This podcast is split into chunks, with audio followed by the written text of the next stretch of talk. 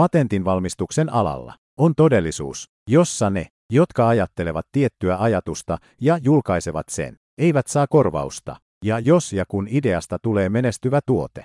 Kuten tiedetään, kaikki korvaukset ja luotot saavat samat ihmiset, jotka varastivat idean ja kehittivät sitä esittäen ajatuksen alkuperäisenä ajatuksena niin sanotusti. Tämä tietysti aiheuttaa epäoikeudenmukaisuutta niille, jotka keksivät idean.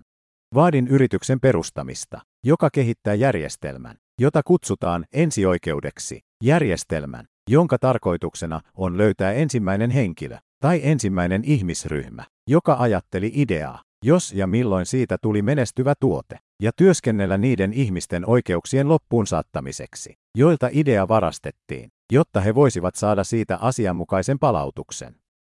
Huomautan, että yksi en ole ammattilainen patenttien editoinnin alalla. Kaksi, tämä on vain alkuperäinen idea, josta ajattelin.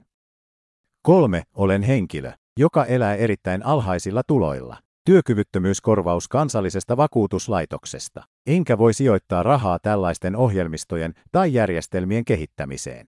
Neljä, olen henkilö, joka elää erittäin alhaisilla tuloilla. Työkyvyttömyyskorvaus National Instituutilta. Siksi en voi sijoittaa varoja tällaisen järjestelmän kehittämiseen.